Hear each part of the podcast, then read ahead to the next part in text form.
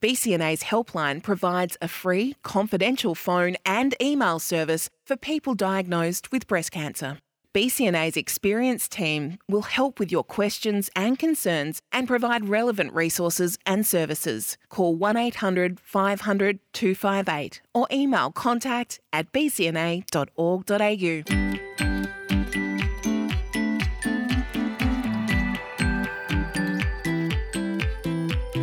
Breast Cancer Network Australia acknowledges the traditional owners of the land and we pay our respects to the elders past, present, and emerging.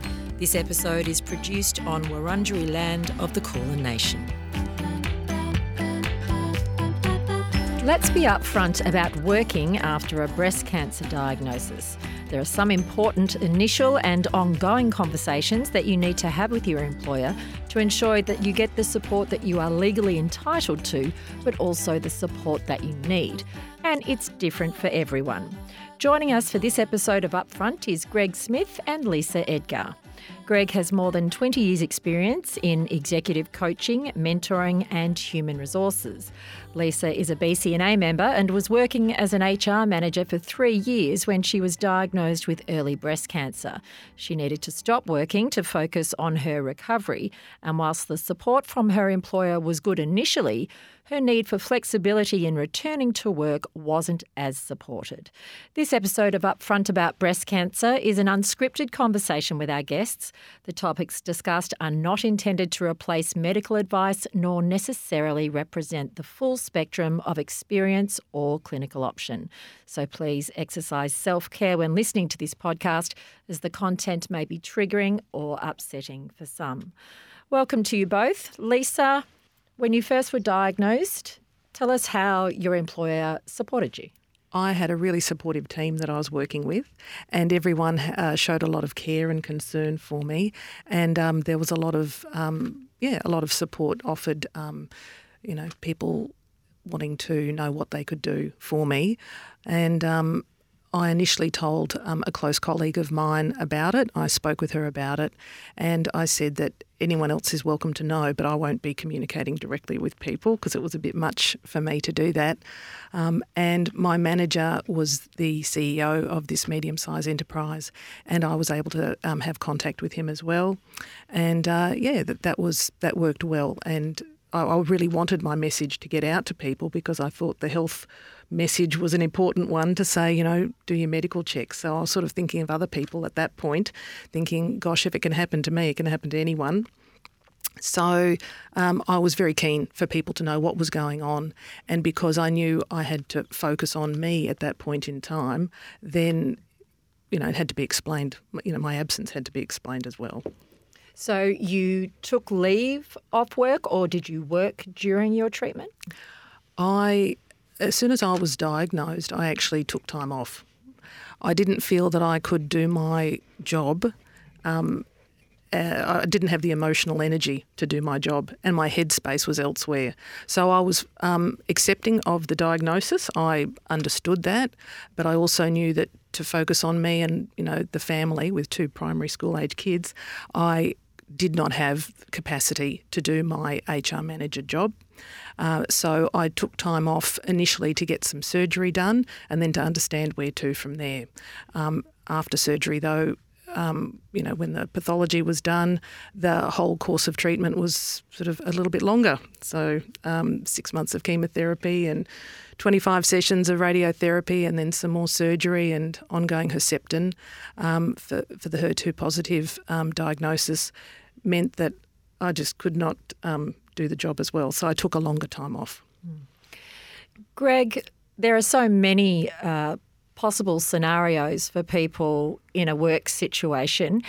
How difficult is it to have that initial conversation with an employer? Lisa obviously had a, a very good experience. Is that always the case?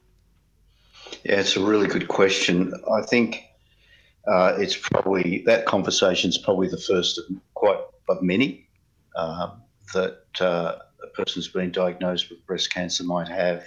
Um, and as you said in your introduction, everyone's experience is different, and each individuals will have their own way of, of dealing with this.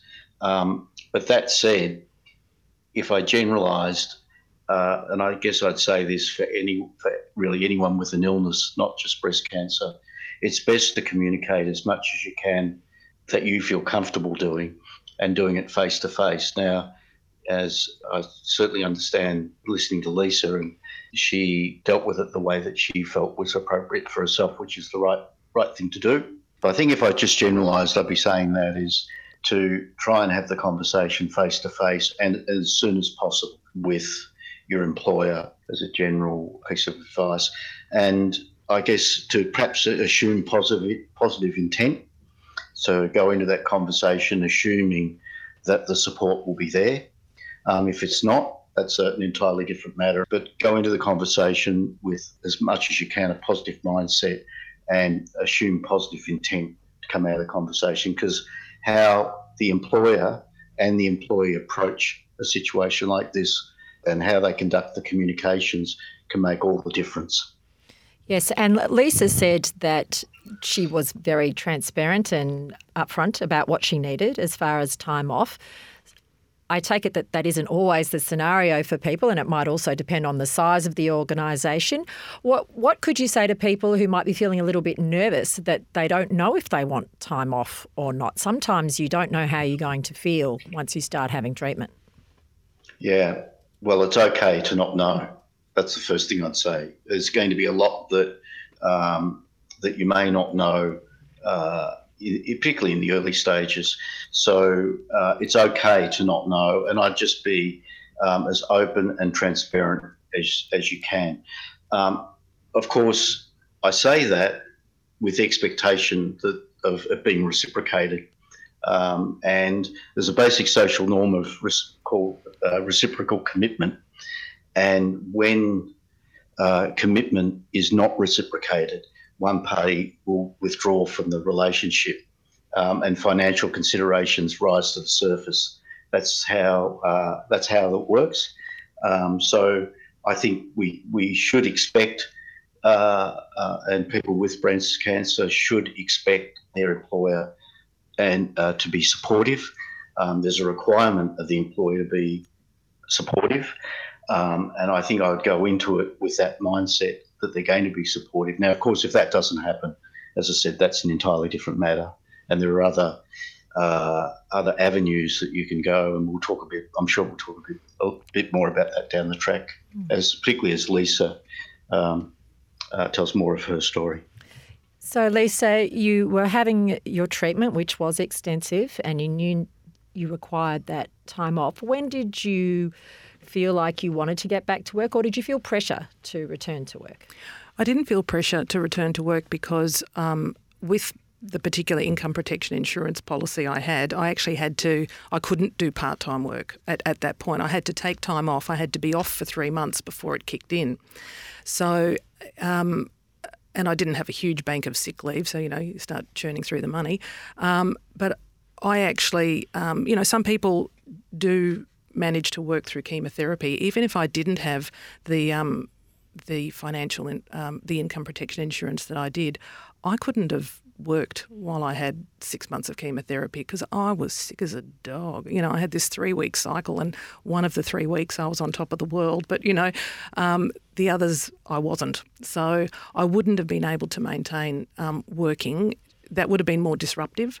Um, and so I had, uh, because of those things and because of the work I was doing, it was agreed that someone would come in and do my job. They would backfill me.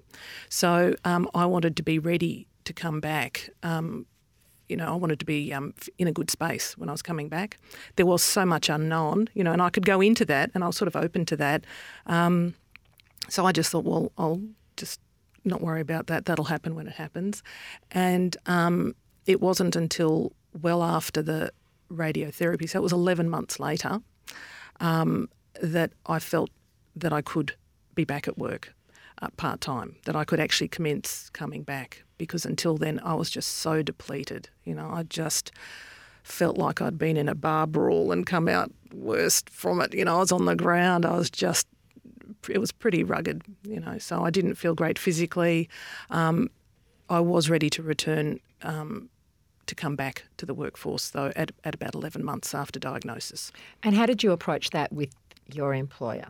I had been having conversations um, on and off over that time. Um, I'd been having the odd coffee um, with uh, my manager, and I had maintained contact with uh, people in my team and um, and a couple of others as well. So there'd been that contact. So it was, and the person who was filling in for me was always reassuring to say, when you're ready to come back, I'll, I'll be easing out. So it could be this nice fluid transition back. Um, and again, I think you get that up front. People say that, but then when you're out of the picture for a while, the risk of being off totally and not sort of hovering around part time and people seeing you going through the wringer is that um, well I can't speak for them but um, you know I just think it, it, it's kind of you're you're a, an ongoing reminder to them of what's going on whereas for me I was out of the picture and then when I wanted to come back i I started having those conversations to say yeah I'm feeling ready for this now um, and so we were you know talking about the work that I would do um,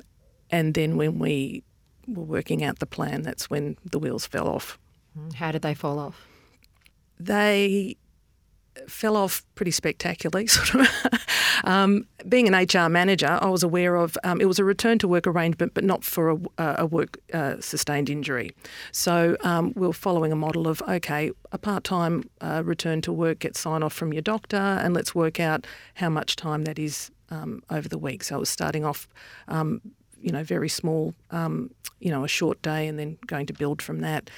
And um, the work that was scoped out for me to do was in my job.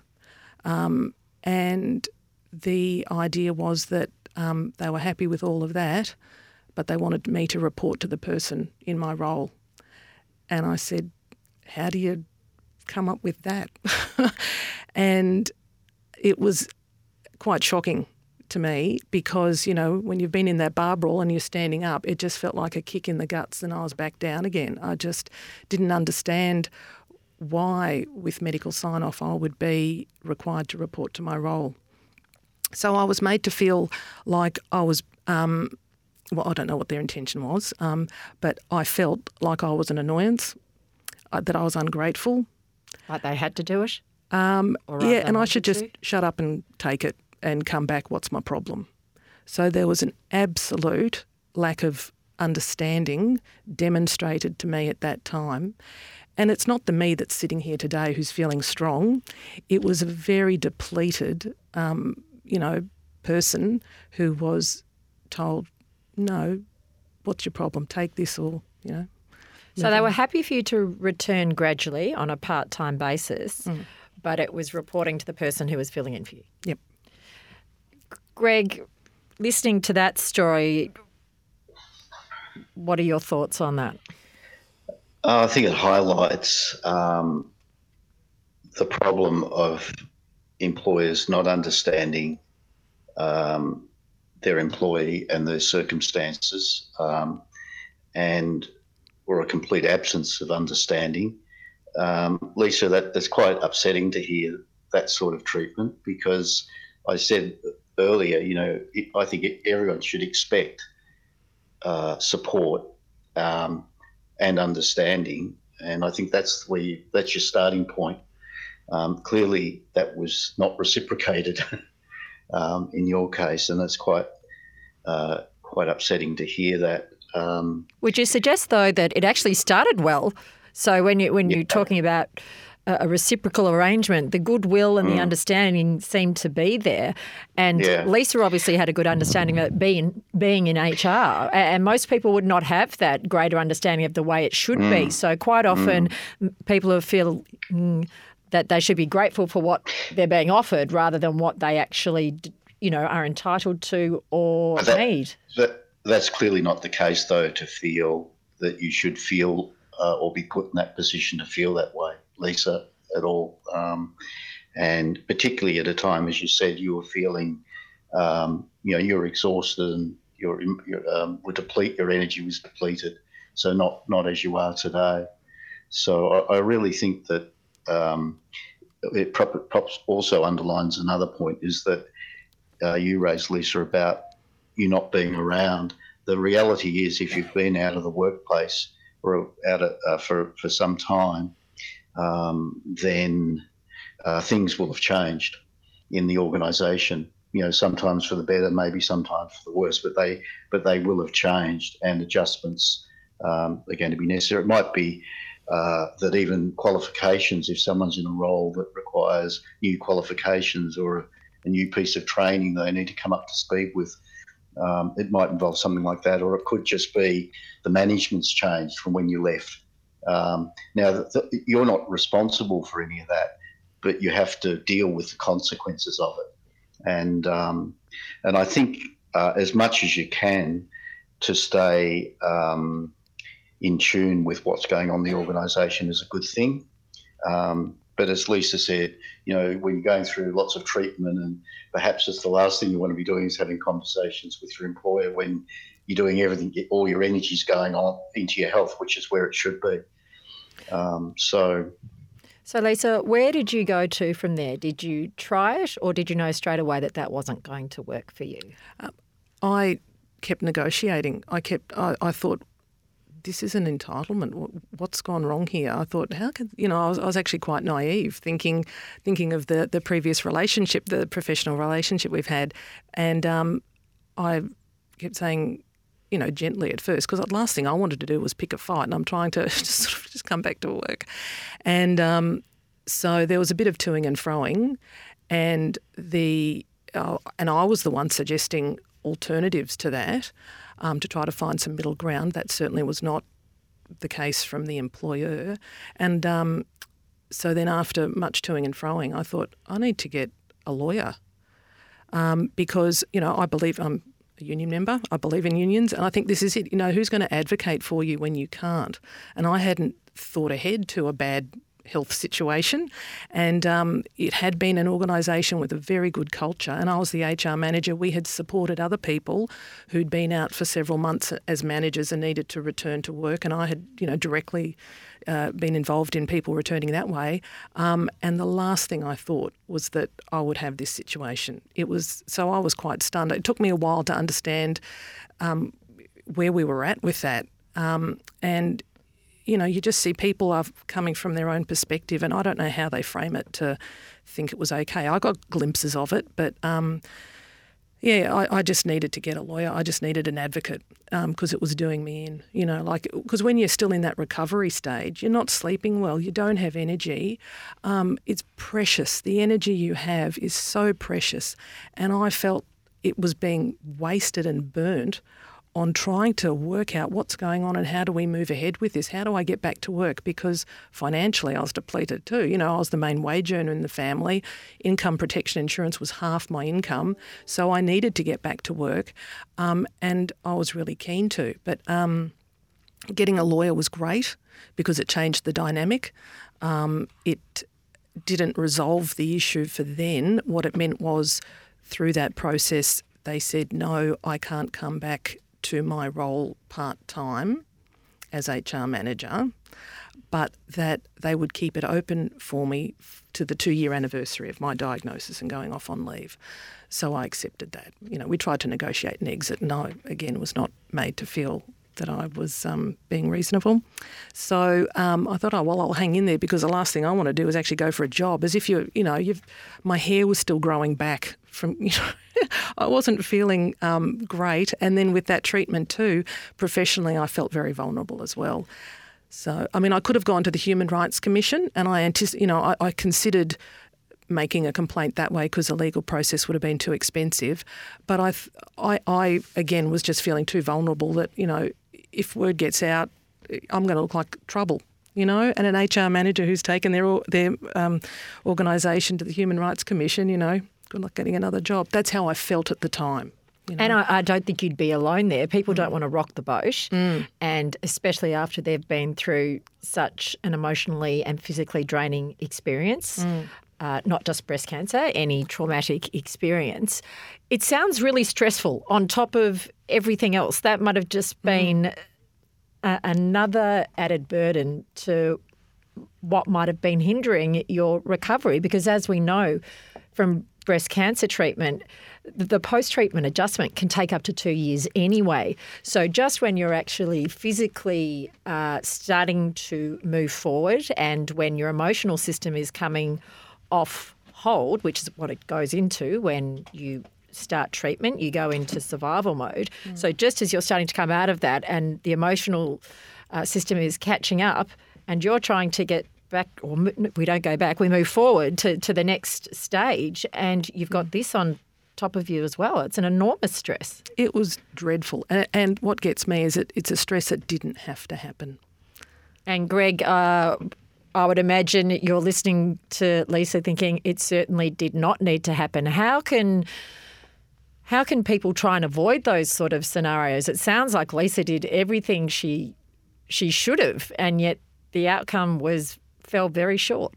Was was subpar, yeah. Look, uh, firstly, Lisa, listening to the steps that you took, and I can kind of feel some of the, the gaps in between uh, all those steps um, in in just the way that you were you were t- telling your story that you you did everything that was reasonable from your end to do trying to negotiate which is all the things uh, Kelly I would say. Negotiate negotiate negotiate. And I, I know Lisa said look I just kept negotiating but I wasn't getting anywhere. And I think what I'd say is, no, I'm not a lawyer, and I can't give lawyer, uh, legal advice, of course, but what I would say from my observations, and not just with this, but with, with other employees in a similar situation where the employer's uh, not being reasonable and you're doing everything you can that's reasonably possible uh, by connecting uh, correctly, by being open and honest, providing all the information that you that you can possibly provide, uh, given that there might be some information that's just not known.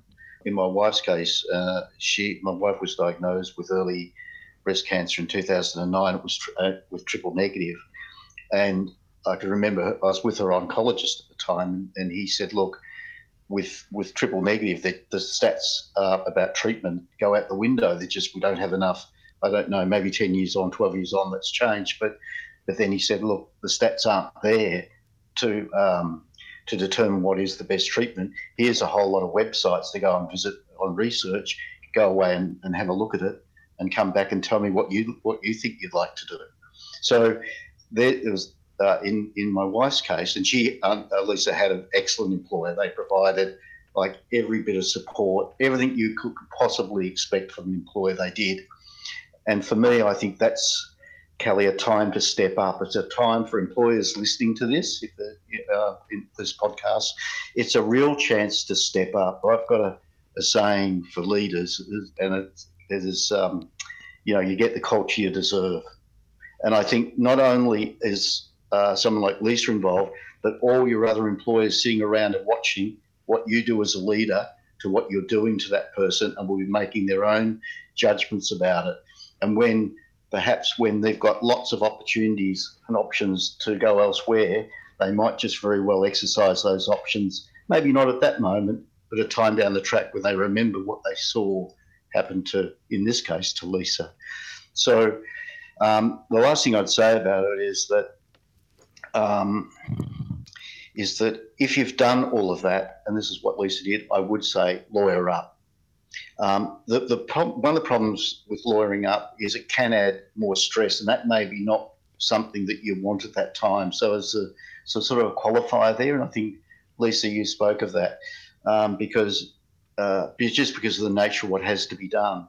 But I wouldn't hesitate if your rights uh, are really uh, being violated in this in that way to go to a lawyer, and that would be my recommendation. But only after you've exhausted every reasonable uh, option. And if the employer is just uh, hell bent on being unreasonable, then I would play the lawyer card because you will find them, uh, as Lisa found, the conversation will change instantly overnight.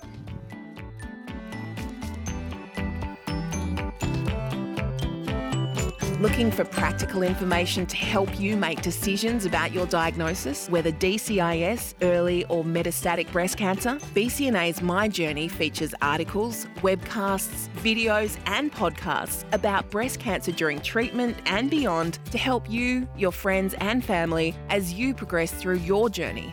It also features a symptom tracker to help you manage the changing symptoms you may encounter during your own breast cancer experience. My Journey. Download the app or sign up online at myjourney.org.au.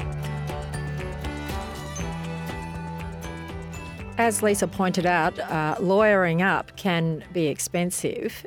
How do you know when what you're hoping for or asking for is reasonable? What is determined by reasonable, and especially like if you're in a physical job that requires physical uh, expectations, what, who and what deems reasonable? Yeah, look, I, I think this is where the common sense test comes in. Um, you can refer to legislation and to the Fair Work Act and the Discrimination Act um, that, are, that are, are, quite explicit about the way in which employers uh, should treat employees.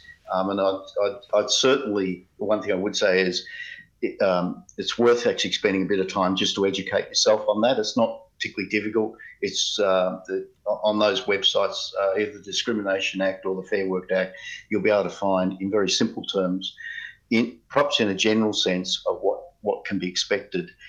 Um, a lot of it is common sense rather than just relying on the law, and that's that's what I'd say about lawyering up. It's it's better if you can appeal to your employer's better sense about what what is reasonable and determine that between each other, um, than relying on legislation or, or legal processes. But if all of that fails, then the lawyers will step in and they will be very clear about uh, what they expect for their client. Um, and uh, but it's but it will add it does add stress. And Lisa, I'm not sure if you perhaps want to say more on that, but uh, you just have to be aware of that. That um, it, it, adds another layer of complexity. But sometimes um, you've got to do it, and I wouldn't have any hesitation saying to someone if they've exhausted all those avenues to do that. Where did it end up, Lisa? Like, did you were you able to negotiate? Did does it have a happy ending? Oh, I'm, I'm in a very happy place. um, it, it continued to be unpleasant though, um, and yeah, just as Greg was saying, like I I knew a lot of this industrial information, um, but I did double check on the Fair Fair Work site. I did contact Fair Work. I looked at the Human Rights Commission information. I looked at our work policies on all of this to see that, you know, what I was seeking was reasonable. Um, and I think that yeah, when when you get the sense that um, an employer is not being reasonable, having three of those conversations and getting the same result, just they they're not going to turn around on the third or fourth and go, oh yeah, I was wrong. I'm sorry, I see what you're saying now. Um, and it's interesting that it, it is. It was in my case, it was left to me to try and negotiate something, which is odd when it's the the person who's feeling, you know, knocked about. Um, when I got that extension of my um, unpaid leave from them, my income protection insurance continued.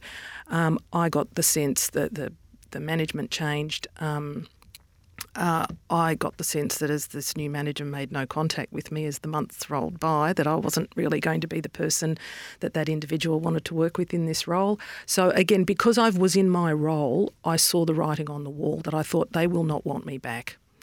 And as much as I didn't want to have to get another job, I also thought, I don't think they want me back. Nothing tells me they want me back. Not not the wonderful team of colleagues, but that senior layer where the, that sets the culture. Um, there was no support from that layer, even those who were bystanders to stuff. Um, and you know, I subsequently heard from one of them who I had respected. Um, she made inadvertent contact with me um, a year or so later, and I said, "How did that happen?" And she said, "You know, these aren't her words, but that they were all just sort of ducking for cover. They were, they felt vulnerable." And I thought, well, I understand that, but you left the person who's had cancer and rugged cancer treatment on their own. So that wasn't great. And so I actually didn't want to work with those senior managers. I couldn't picture myself going back into the workplace without feeling sick. I just thought, I can't do that. I'm not. And I thought I would, it's my backup, but um, it's the backup I had. But I started looking for another job. And I thought, I need to create my own return to work. And I can't go back full time at that point because, yeah, even though it was um, it was about a year after active treatment, but I would, but only a few months. Actually, it was less than that because I had Herceptin up until the January, and um, I started. To, I thought, well, yeah, they don't want me back either. So I sort of flipped it. I thought, I don't want to go back. I can't go back, but they're not going to want me back.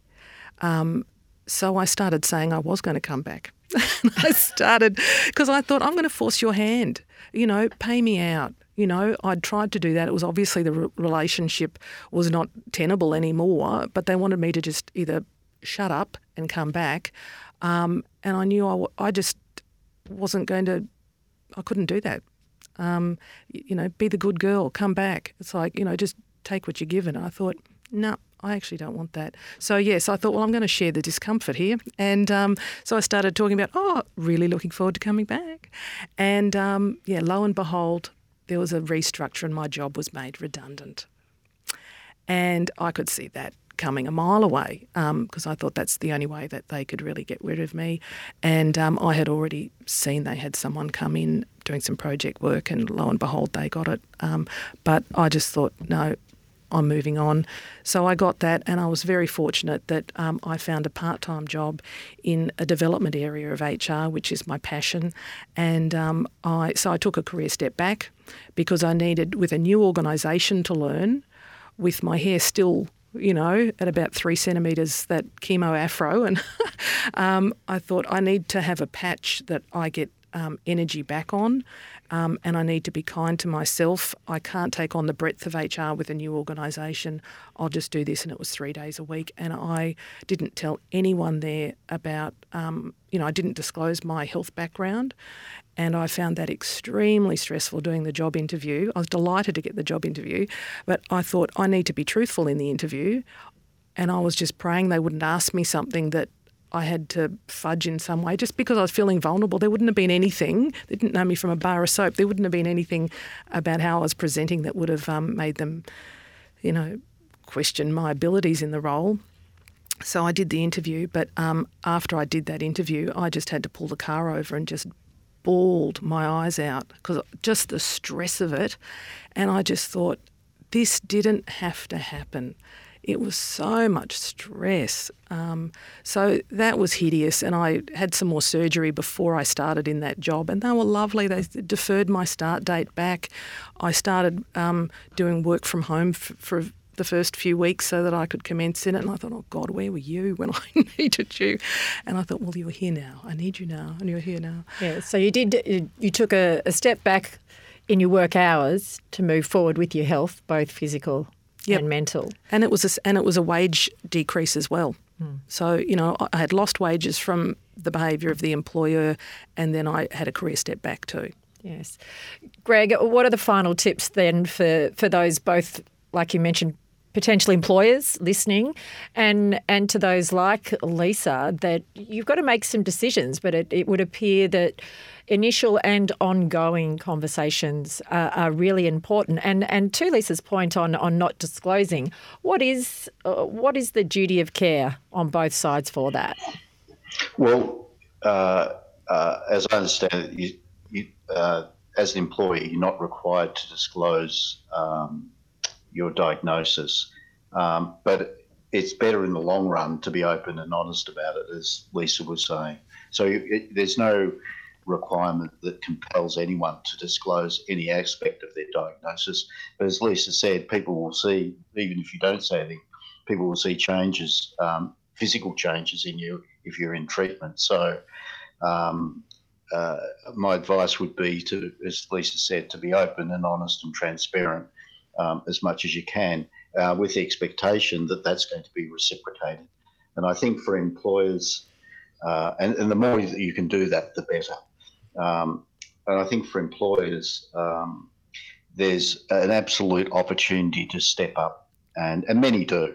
Um, in when there's uh, when an employee is facing a situation where they need time off, whether it be through an illness or uh, family violence or whatever it is, it's a real opportunity. As Lisa said, it doesn't need to be like that. There's a real opportunity for that employer to really show their values and how valuable they are as an employer to employees, and that will serve them much better um, on the retention stakes than just about anything else you can do. It'll build trust with your employees and not just with the person who's affected, but with the, your entire team because they'll be watching and looking at how you respond. Um, and they will judge that uh, either warmly or harshly, depending on what the case may be. So I, my advice to employers, uh, for employers listening to this podcast, would be to really engage, um, under, do as much listening as you possibly can, um, and try and gain as much understanding um, at a time when it's not maybe not even easy to understand. It may invoke fears in the employer too. They may feel sad and unsure about how to cope. So, you know, there's an opportunity for for the affected person to help them come across that bridge um, uh, in terms of their own understanding and develop that empathy. But that's that's the first thing I'd say is not rush to judgment, but take the time to understand the situation and ask ask the employee, you know, how can we help? What's going to work? And maybe even do a bit of your own research and look at some solutions. There's lots of really great uh, tips on the, the web about, uh, you know, as Lisa was talking before about return to work. Maybe it's a gradual return, or perhaps it's less less hours, or or maybe with employees um, that there might be a job that you can swap with someone if you're say doing manual uh, manual work where lifting's involved, and that may not be possible um, when you first return to work. Um, then maybe there's a job you can swap. If you're perhaps a retail employee who is on your feet all day, that may not be also possible, but maybe you could perhaps do stock control or some other uh, work that in the for a short period until you were well enough to do go back to what you were doing before. There's lots and lots of options, but it needs both parties to come together and work out an agreed plan. And um, it sounds like Lisa, that was a, a, pretty much a big struggle in your case. Yeah, um, yeah fair and but, reasonable uh, is, is important on both sides. Being fair and yeah, reasonable, um, right. an employee needs to be fair and reasonable, and so does an employer. Um, and I think that, yeah, a slight inconvenience for an employer can make the world of difference to someone who's trying to get back. Yeah, one of the one of the key elements for leaders in building uh, the right sort of connection with employees is trust, and uh, it's an ideal way to show just how you can do that um, in a very very strong way by uh, being able to support, provide the support, particularly when it may be tricky for the employee to, the employer to do that, to go the extra mile. Um, and I'm sure most employees would return that kind of support in spades, in spades. Um, so I think there's you know, so many compelling reasons for why you do it rather than not do it that um, it's just just clear to me about what, what needs to be done. Yes. Thank you both, Greg and Lisa, for joining us on Upfront today. Uh, if you've just been diagnosed with breast cancer and are working and need some resources, BCNA's My Journey has a range of them about work and breast cancer. Sign up by visiting myjourney.org this podcast was brought to you with thanks to Suzanne.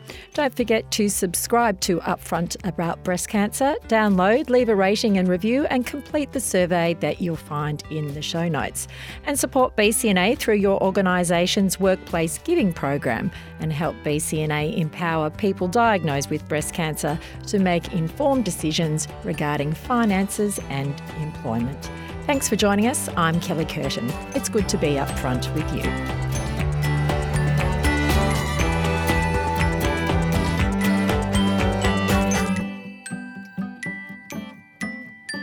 BCNA's online network is an active peer to peer support community where people affected by breast cancer can find information and connect with others who understand what you're going through.